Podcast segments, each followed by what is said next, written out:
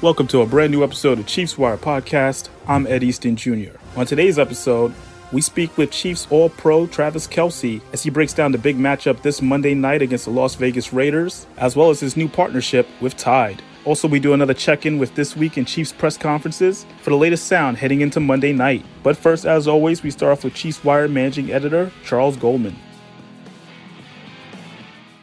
Okay, Charles, anything that stood out to you from the week four victory over the Buccaneers? I feel like every week I say, well, it'd probably be easier for me to name things that didn't stand out.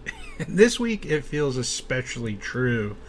Because um, there's just so much to like about what the team did on offense, defense, and special teams. There's just there's no way to cover it all, right? Like, I, I would I would have to go on for like two hours in this podcast to cover just everything. But uh, I'm gonna hone in on the defensive side of the ball in this one though, because mean, specifically the run defense and what's been going on in the trenches, like that that's something that Chiefs fans have wanted for a very long time, and I feel like we're now just seeing it all kind of come to fruition. I mean, they were really commanding both sides of the ball uh, in the trenches, but I mean, man, they just absolutely lambasted the Bucks offensive line in the run game. And admittedly, the Buccaneers had some injuries there, and yes, Tom Brady was forced to throw the ball a lot because of an early, you know, 10 point uh, lead for, for Kansas City. But, I mean, every time they tried to run, the Chiefs just shut it down. Um, Leonard Fournette, he finished the game with three carries for negative three rushing yards. I think that's the worst stat line he's put up in his entire career running the football. Um, and in total, I mean, the Bucks carried the ball six times for three yards. Like that's tied for the lowest rushing total against the Chiefs in franchise history. You have to go all the way back to the 1960s to find the last time they were able to hold someone, uh, a team, under uh, four yards. So, and it's also the fewest rushing attempts ever against the Chiefs, six attempts. So, and this isn't like a one game anomaly either, right? Like I mean, eh, sure, this stood out like overwhelming because of you know the record-breaking numbers and what have you uh, in this particular game, but like right now they're leading the NFL, allowing just like six, 65, I think it's just over 65, 65.8 rushing yards per game. So they haven't, and they haven't exactly faced like a bad group of running backs either. It's not like they're going up against like backups every week, like James Conner, Austin Ekeler, 2021's NFL rushing leader Jonathan Taylor, Leonard Fournette, who's like tackling a train head on. I mean, and, also look, they're they're missing Willie Gay Jr., who's like one of their best linebackers uh, for the past two games, and they're doing this. So, I mean, part of it has to do with Chris Jones playing some of the best football of his career. Like the trenches have been extremely good, very consistent. Derrick Nnadi, um, Khalen Saunders is playing extremely well. Tershawn Wharton is doing a fine job. Like they're they're just playing lights out there. Um, but really, the entire defense they're swarming to the football. Like I think you're seeing the benefits of adding more athleticism to the defense, both on the defensive line and in the second level. And um, you know, we're really seeing what this defense, what this next iteration of it is going to look like. And one of the things they're going to be good at, they're going to be good at stopping the run. Um, and, and, I expect this to persist. I mean, we're looking this week going up against one of the NFL's teams that really their offense, like the Raiders' offense, goes through the ground game. Josh Jacobs, like him going over 100 yards, usually means that team is going to win. That's what happened last week. So if the Chiefs can shut that down and force, you know, Derek Carr to have to go out there and throw the ball around the field, um, think it's going to be a tough day for Las Vegas. Are you surprised at how effective the running game was against Tampa? Yeah, honestly, I was expecting the Chiefs to have a really hard time running the ball. Like, Vita Vea is one of the best and most athletic defensive tackles in the league. They've got crazy talent at the linebacker position in Devin White and Lavonte David. But hey, I mean, Andy Reid came out and he challenged the offensive line to be better than they had been and they definitely answered that challenge. I mean, Clyde Edwards-Helaire even said like after the game that like the running back room heard that too. Like even though Andy Reid kind of directly challenged the the trenches, like the running back room felt it too. They were like, "Hey, we're part of this problem. We're part of the reason the run game hasn't been great, you know, in week 3 and earlier in the season." And then you see Clyde and Isaiah Pacheco coming out and running hard and, and like successfully. So, I mean, specifically with Pacheco, too, I was really impressed with what I saw from him in week four. I mean, obviously, he was struggling early, you know, preseason in the season with some like vision stuff and following his blocks, but he's starting to get like a better feel for cutbacks and how to effectively follow his blockers, but also, you know, find that opening and, and get a shot to, to have a big play it's allowing him to run with more confidence, and I think you saw that this past week. And I think you're only going to see more of that moving forward. I, I really think that you know Clyde Edwards Helaire, Isaiah Pacheco, those are going to be your your one-two punch moving forward. You're going to see Edwards Helaire get the you know first carries of the game, like he's still going to be the guy, but like on the next series they're going to put Pacheco in there, and they're going to just alternate, and you know maybe they'll end up you know in a situation where it's like, hey, let's ride the hot hand here. Um, and, and, then I think you're going to see McKinnon contribute on third downs because he's their best pass protector. Really good catching the ball out of the backfield. Um, so I think, you know, third and long, you're going to see him in there. Um, but yeah, I mean, the run game this past week, I, if they can keep doing that against teams that are really good stopping the run, like Tampa, like this team is going to be unstoppable unstoppable. You combine it with Patrick Mahomes' playmaking ability, and defenses are just going to have no way to defend it. They're going to come up and stack the box, and you know you have Pacheco running, ripping off eight yard runs against a eight man box, like, uh, and you know you can have Patrick Mahomes set up the play action, the big plays. I, I think it's going to be really good for this team moving forward. What do you think has changed in L'Jarius Sneed's game to lead to his hot start? I'm not sure anything has changed really. I, I think it's just about like time for him, right? I mean, as a rookie, he comes in, he's playing outside corner, week one starter in place of uh, uh, what's his face, um, Bashaud Breeland, who was suspended, I believe. Um, and, and then he gets hurt, comes back, he's playing nickel for the first time. And he's really learning that position, right? Because remember, he didn't have a normal rookie year because of COVID 19. So then you fast forward to last season, and he had a really tough time. Like he dealt with some injury stuff, but then he lost his brother in the middle of the season, and uh, you know missed a couple couple weeks because of that. And I think it was mentally and physically just a challenging year for Sneed.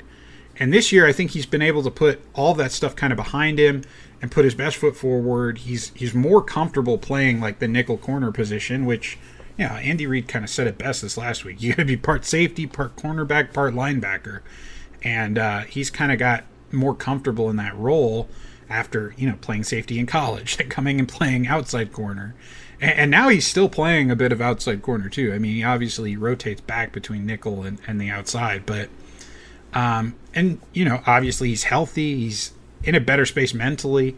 So I, I, think that's all important, and it has kind of a tangible impact on on his success on the field and on any player's success on the field. Like that stuff matters. Um, you know how how you're able to to learn and kind of put everything all together, and you know the different things that are going on inside the game, outside the game. All of it has an impact and matters. So I, I think we're really just seeing this year that that Sneed's putting it all together um, and, and, doesn't have a lot of stuff, uh, a lot of external stuff or or things, uh, injuries, stuff like that that, that are impacting him uh, at this time. Are you surprised anymore by Patrick Mahomes' spectacular plays or milestones? Yeah, I wouldn't say I'm surprised, but I also haven't come to expect it. Right? Like you, you just don't want to take that stuff for granted and be like, oh well, it's Patrick Mahomes. He's going to do you know something crazy every week, or you know he's going to break a record every week I mean, as a lifelong Chiefs fan myself, I have lived through a lot of the quarterback strife that this team has put up with over the years. And I've heard from my family, also Chiefs fans, about the stuff that happened before I was born. Uh, and obviously running the site, researching it, and, and, whatnot. But I mean, I just didn't, I enjoy it. I enjoy what Patrick Mahomes is doing out there on the football field. Like he's he's almost ruined watching other NFL football for me, and I'm sure like I'm not the only one who feels that way. Like you get a few wow plays here and there from from Lamar Jackson, Josh Allen, Justin Herbert, so on. All these you know good upcoming quarterbacks, but like nothing compares to what Mahomes does with regularity on the football field. And I'm not just saying that as like a, a, Chiefs fan or someone who covers the team. Like like nothing compares. He he he yeah, football watching world is wowed when he does some of the stuff that he does. And when he's in the zone, I mean there's just there's nothing like it. So uh, yeah, I'm I'm not surprised, but man, I I'm just I'm soaking up every minute of this and enjoying it, and I encourage everyone else to do the same. Like don't don't concern yourself too much about the little things. Just enjoy what this man is doing on the football field because this is rare. It does not come around often in the NFL. It certainly hasn't come around often for this franchise. So enjoy it. Please enjoy it. So, uh, Chiefs Wire podcast, uh, uh, Chiefs Wire mailbag, um, Susan writes How would you evaluate the Chiefs rookies after the first quarter of the season. I mean, this class has been really, really good so far uh, in terms of just instant impact. Like, really, there are two guys that haven't contributed much so far of the 10 players they drafted, and that's uh, Johnson, seventh rounder, uh, Darian Kinnard, who's what, he was fifth rounder. But, I mean, Johnson was. Uh, elevated to the 53 man roster, and he got some special team sm- snaps this past week, so he's on the up and up. Um, I guess if I had to like lump guys into tiers, you'd have like the starting tier, so that that's going to be Trent McDuffie, George Karlaftis, Jaylen Watson. Like those guys have been uh, the starters so far. Obviously, McDuffie on injured reserve he'll be back and starting eventually. I don't think Watson's going to be going anywhere. He's performed well enough that, that he should be one of the three guys out there, um, possibly over Rashad Fenton. Um, but we'll see. We'll see on that one. But then, you know, after that, uh, let's go to like the sub package tier. Guys who are getting snaps but not on the field, you know, every down. So Leo Chenal, Brian Cook. I'm putting those two guys in in the sub package tier. Like base defense, Chenal's out there. Brian Cook's out there in the dime. He, he replaced this past week when Justin Reid had to go out to get uh, evaluated for a cut concussion. He came in, replaced Justin Reid. Um, then I, am going to have the role player tier. So I'm going to say Isaiah Pacheco, Skyy Moore. Like these guys have potential to be starters in the future, but right now I think they're just they're they're going to play their roles within the offense uh, until they have an opportunity to be more than that. So Isaiah Pacheco, he's going to alternate, I think, after this next week with Clyde Edwards Helaire on first and second down. Skyy Moore, I think he's going to get more involved, especially when they're running those RPOs, when they want someone on the field to run that slant route, because he's really good at getting open, getting yards on that play. And then I think there are four guys who are special team slash developmental pieces. Okay, that would be Kinnard, uh, Johnson, we already talked about those two. Then Joshua Williams, who's mostly played special teams to this point.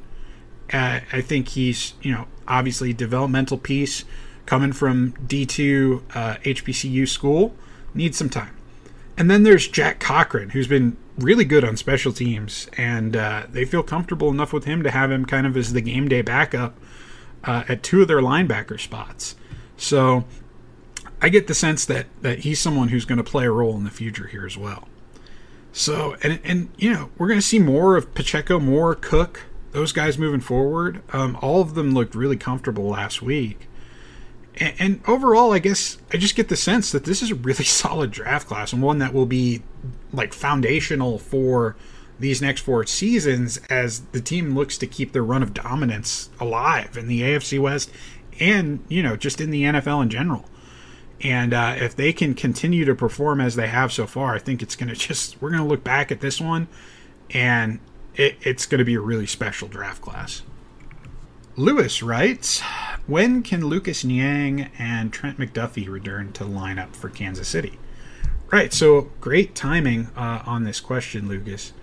Uh, it, so the Chiefs can actually decide to open um, Lucas Niang's 21 day practice window on Thursday when they return to practice. I mean, technically they could have opened it on Monday, but they're not they're not back at practice yet, so no point in starting it until they're back at practice.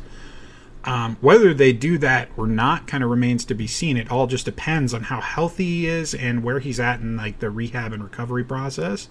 Like you don't want to start the practice window too early because if you do, those 21 days elapse and he's not ready to come back, then the team has to place him on season-ending injured reserve. Um, I know the team was aiming for like a late training camp return, but they opted to put him on the reserve PUP list, gives him a little more time, extra four weeks. Um, and, and the patellar tendon injuries, I mean, those are those are tough for the big guys. So I'm not really surprised that they were a little cautious there. I mean, obviously they had the depth and felt comfortable doing that. Um, so we'll, we'll see on, on Lucas. He could be back this week, could be back next week, could be a while. We'll, we'll just see. Then for McDuffie, um, he still has one more week before the Chiefs can start his practice window, right? So he went on after week one, so they still they, they need those four weeks. I get the sense that they could start him on that practice window as early as next week, but I don't think they're going to rush him back for for week six against the Bills, as big as that game is. I mean, if he's ready, great, but I don't get the sense they're going to push it, uh, given how well Jaylen Watson has played so far. I wouldn't be shocked though, you know, if we didn't see McDuffie until week nine when the Chiefs face the Titans. Like if they wanted to drag this out, make sure that he is perfect, 100% healthy, like that week 9 game, that that's the the length they could do it if they started his window as early as week 6. And lastly, are there any particular stories from Chiefs Wire you would like to highlight from the past week? Man, so so much good stuff on Chiefs Wire this week. I'm so I'm so proud of our team as I always am, but uh, just great post game content uh, from the big win over the Buccaneers. Lots of stuff looking at player performances, some of the biggest plays of the game. Um, on a lighter note, we've got some of the stuff up about Andy Reid's State Farm commercial with Patrick Mahomes, which, if you haven't seen it, search it out. It is hilarious. Um, then, if you're not reading Wes's special teams film studies, like you're you're missing out. I say this like every week, but they are really really incredible. You'll learn something about special teams play and how important it can be to uh, winning a game. His brother, Nick Roche, uh, also has been doing our weekly game plan articles. So if you're kind of looking into how the Chiefs can take advantage on offense and on defense with their upcoming matchup, um, I would take a look at that. Um, we'll have plenty of preview content coming your way starting today and through the weekend. So keep an eye out for all of that stuff. As always, we appreciate you guys uh, for for tuning in, reading the website, supporting our work. We couldn't do this without Chiefs Kingdom and their support. You know what we say now. You know what we say. Go Chiefs.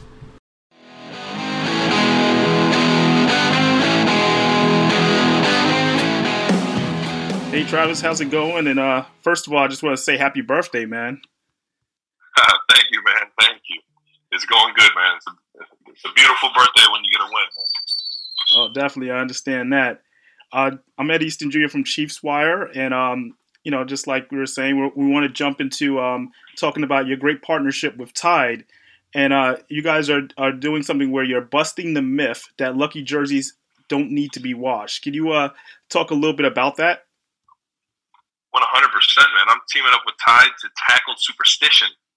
And uh, we all know everybody has those jerseys or the lucky uh, clothing items that they just don't want to wash because they don't want to wash the luck off. And uh, we're here to tell you that uh, you don't have to worry about that anymore, man. With Tide Hygienic Clean and Tide Pods, uh, you can wash all day long and still keep that lucky uh, feel to that jersey and all the luck on it. And um, yeah, we're also teaming up to give away huge prizes grand prize. Uh, who knows what it could be? It could be Super Bowl tickets. It could be um, fun at Top Golf. It could be anything. Uh, but make sure you go on my social media on uh, either TikTok or Instagram and comment on the on the Tide post what you would do to wash your jersey with Tide Hygienic Clean. Um, and uh, yeah, we'll see. Uh, we'll see what everybody can come up with. Obviously, that sounds amazing. And uh, you were talking about like the whole lucky jersey and people saying about how you know that whole myth about cleaning them. What about your own superstitions? Uh, can you uh, at least describe some of those? You have some before or maybe after a game? Um, yeah, I mean, I really don't have too many superstitions. I would say that if there is one, I I, I wear a wristband on my left arm uh, because of the the COVID year. The COVID year was uh, 2020. I had the best statistical season uh, of my career that year, and um, that whole off season and uh, and training camp and all the practices that we went through, I would wear a wristband with a tracer in it, uh, a tracker in it, so that it, you could track um, close contact between all the players. And uh, I would get into the game, and I didn't have to wear it on my arm in the game because it was in my pads. Well, I felt naked on my arms because I was so used to always wearing that wristband. So I threw it on and that's about as close as it gets for me in terms of superstition. I uh, I wore that wristband, and I had the best career season uh, for uh, for myself. So I kind of kept that thing rolling uh, after that year. That's really cool. I, I like that. You just uh, something like that to keep it. Uh, whatever boost helps, you know. So that's definitely really cool. Um, just even building on that, uh, what are your thoughts just recently uh, becoming n- number five all time on the tight end leaderboards for receiving yards? Is that like how's that hit you now, knowing that you're in elite company? Oh man, it's um honestly the it, it was an honor to be in sixth place, man.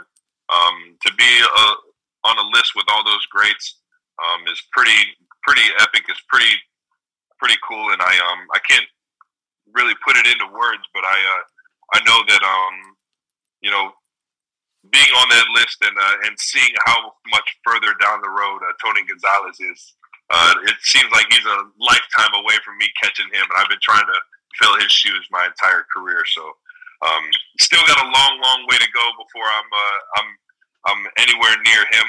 Uh, but it, it, it is uh, unbelievable company, and I'm I'm definitely honored to be a part of that definitely well deserved. And uh, speaking of just tight ends and how the position has changed so much, uh, you are one of the founders of Tight End University, and it's been such an influence on all the uh, different tight ends around the league. I do want to specifically point at the tight ends for the Chiefs and uh, Noah Gray and uh, Jody Fortson off the fast starts this year. Uh, I believe you guys all reached the end zone in your last game. Can you talk about yes, yeah, can you talk about your uh, mentorship in, in the process and a little of that tight end university rub, um, rubbing off in regards to the team? Um, yeah, I guess you could say that. We um we're very fortunate to have uh, an awesome tight end room. Uh, our coach Tom Melvin does a great job of um of kind of keeping us uh, all in line, knowing that we all have big personalities and we all love to go out there and play the game. Um, so just controlling that and uh, controlling the creativity that we all may have uh, is definitely the hardest part. But um, we, uh, we, like I said, we have a great tight end room. Uh, we even have a fourth tight end in, uh, in Blake Bell that we're uh, we're hoping to get back before the season's over with. And um, as long as we're we're scoring touchdowns as a group every single game, I think we're going to keep winning football games. I definitely hear that. And uh, just moving on to some of the stuff you've done, like off the field, uh, you just launched a podcast with your brother uh, Jason. Um, with the success already with the New Heights podcast, has this fueled some interest in doing more broadcasting in the future, possibly even after your uh, career ends? Yeah, I think that was the biggest thing for me and my brother was to, to do something uh, that we both enjoyed, um, which is uh, sitting down and just just having a fun conversation. Um, he's an unbelievable storyteller, and uh, I, uh, I, I always you know like to keep it lighthearted um, and fun. And sure enough, um, who knows where it goes from here? I think uh, I think the idea was to maybe have an opportunity uh, show up down the down the road, but um, right now we're having so much fun with the the, the New Heights show and uh, podcast that it's just um you know we're taking it one day at a time and enjoying it uh, one episode at a time. Okay, Travis, I got one more question for you. Obviously, you guys are heading into a big Monday night game against the Raiders. Always a big rivalry game. What is the mindset of the team knowing that you're going against the AFC West rival?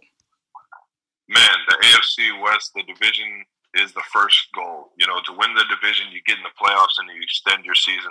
Um, so that's the this is the one of the big games throughout the year that we uh, we circle, and uh, it being a huge rival at that point, um, you know that gets everybody in the organization fired up. You know that, that, that, that there's always a little bit different buzz in the city uh, when we play the Raiders or, or the Broncos, and um, it's just um, it's always a fun game. You know you're going to get that other team's best shot because of the history and um, and sure enough how good of a team they are this year. Travis, thank you for taking the time as a fellow Libra. I hope you enjoy the rest of your birthday, and uh, looking forward to a big game on Monday. You know it, brother. I appreciate it, man. All right, take care.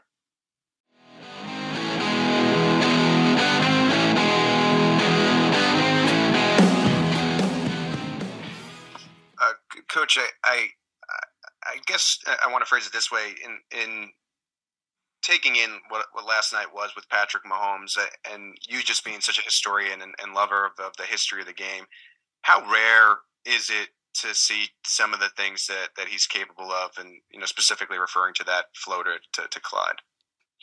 Yeah. You know, I, I tell you this, Pete, I mean, it's, uh, uh I, I talked to guys, but just uh, like I mentioned last night, just don't take it for granted. I mean, that's not, these things are uh, they're special. Uh, some of these things we're seeing from him, and so appreciate him, But um, it's you know it's unique. So enjoy every one of them. But it's it's uh it's not something that a lot of people have the advantage you know that advantage of of being a part of. So. Um, with that, I mean that throw was incredible.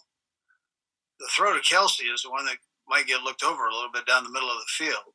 I mean, that throw and that catch were ridiculous. Um, and there were a couple other ones in there that were really good. I mean, the the one naked play where he kind of hung on to it on third down and threw it up to Juju. I mean, that was that was another good one. So, listen, I mean, he, he had a he had a very good game, and I, I, know the stats show that And some of the things he's done historically have, have you know uh, have have made history and and uh, will continue to do that. But uh, the best thing about him is he's always trying to get better, and that's what I appreciate the most, Pete. I mean, he's not sitting there, you know, patting himself on the back. He he keeps moving forward and wanting to get even better. Let's go next to Adam Teicher. Go ahead, Adam.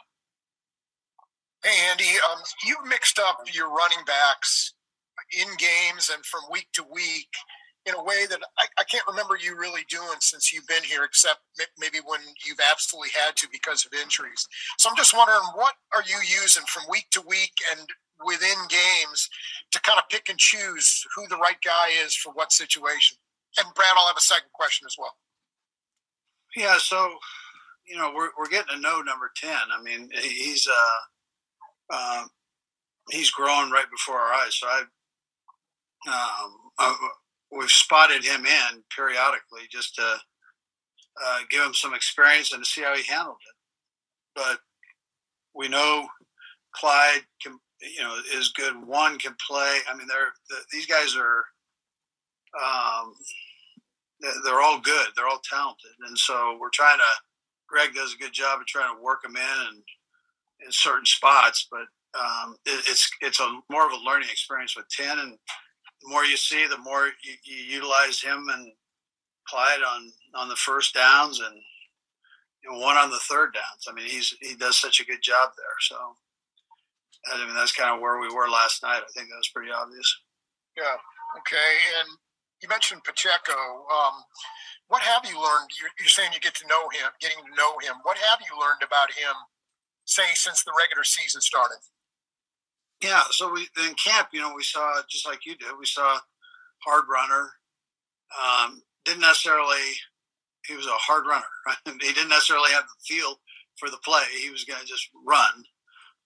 Every week he's gotten a little bit better at understanding the play and and then running hard, setting up, then running hard, and finishing it, and then learning the pass game, and then most of all learning the protections on top of all that he's gotten better at all those things. And I, I would anticipate every week, you know, he'll he'll do even better. You saw he had a nice blitz, uh, blitz pickup during the game, and um, you know, so that's that's progress. That's that's a that's a good thing.